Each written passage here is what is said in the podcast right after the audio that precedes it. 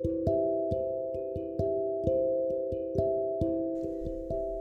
ーマジカルラブリーの「オールナイトニッポンゼロで、えーっと環境映像の話をしておりました。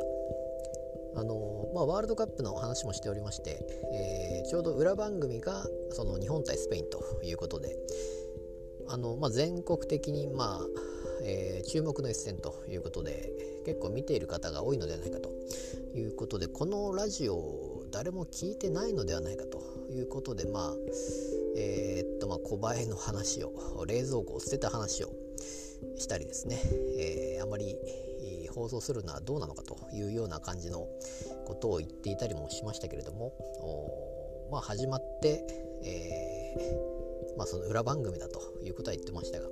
まあ、そういう中でですねあの藤原元スマブラ参戦さんが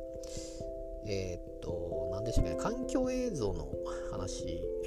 えー母親が環境映像を見ていてよくわからないみたいな。確かそんな感じでしたかね、えーまあ、詳しくはちょっと忘れましたけれども。でいやでもマジラブさんは結構それは見るよと。あのやっぱりああいうのは落ち着くよねっていう話をして。で藤原元菅村参戦さんは、まあ、まだ若いんじゃないのかみたいなことを言ってましたけれども。あの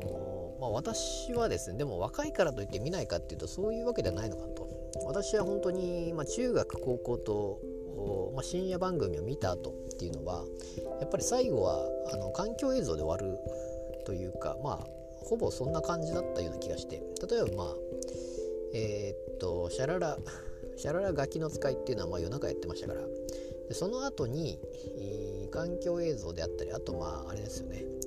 ショッピングテレビショッピング。でテレビショッピングも日本のやつではなくてその海外のやつですね。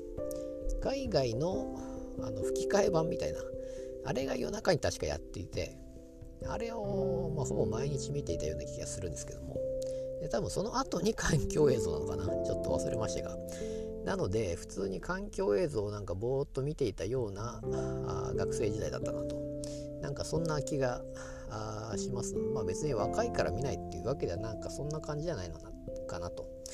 えー思ってなんか思い出したと。思い出しました。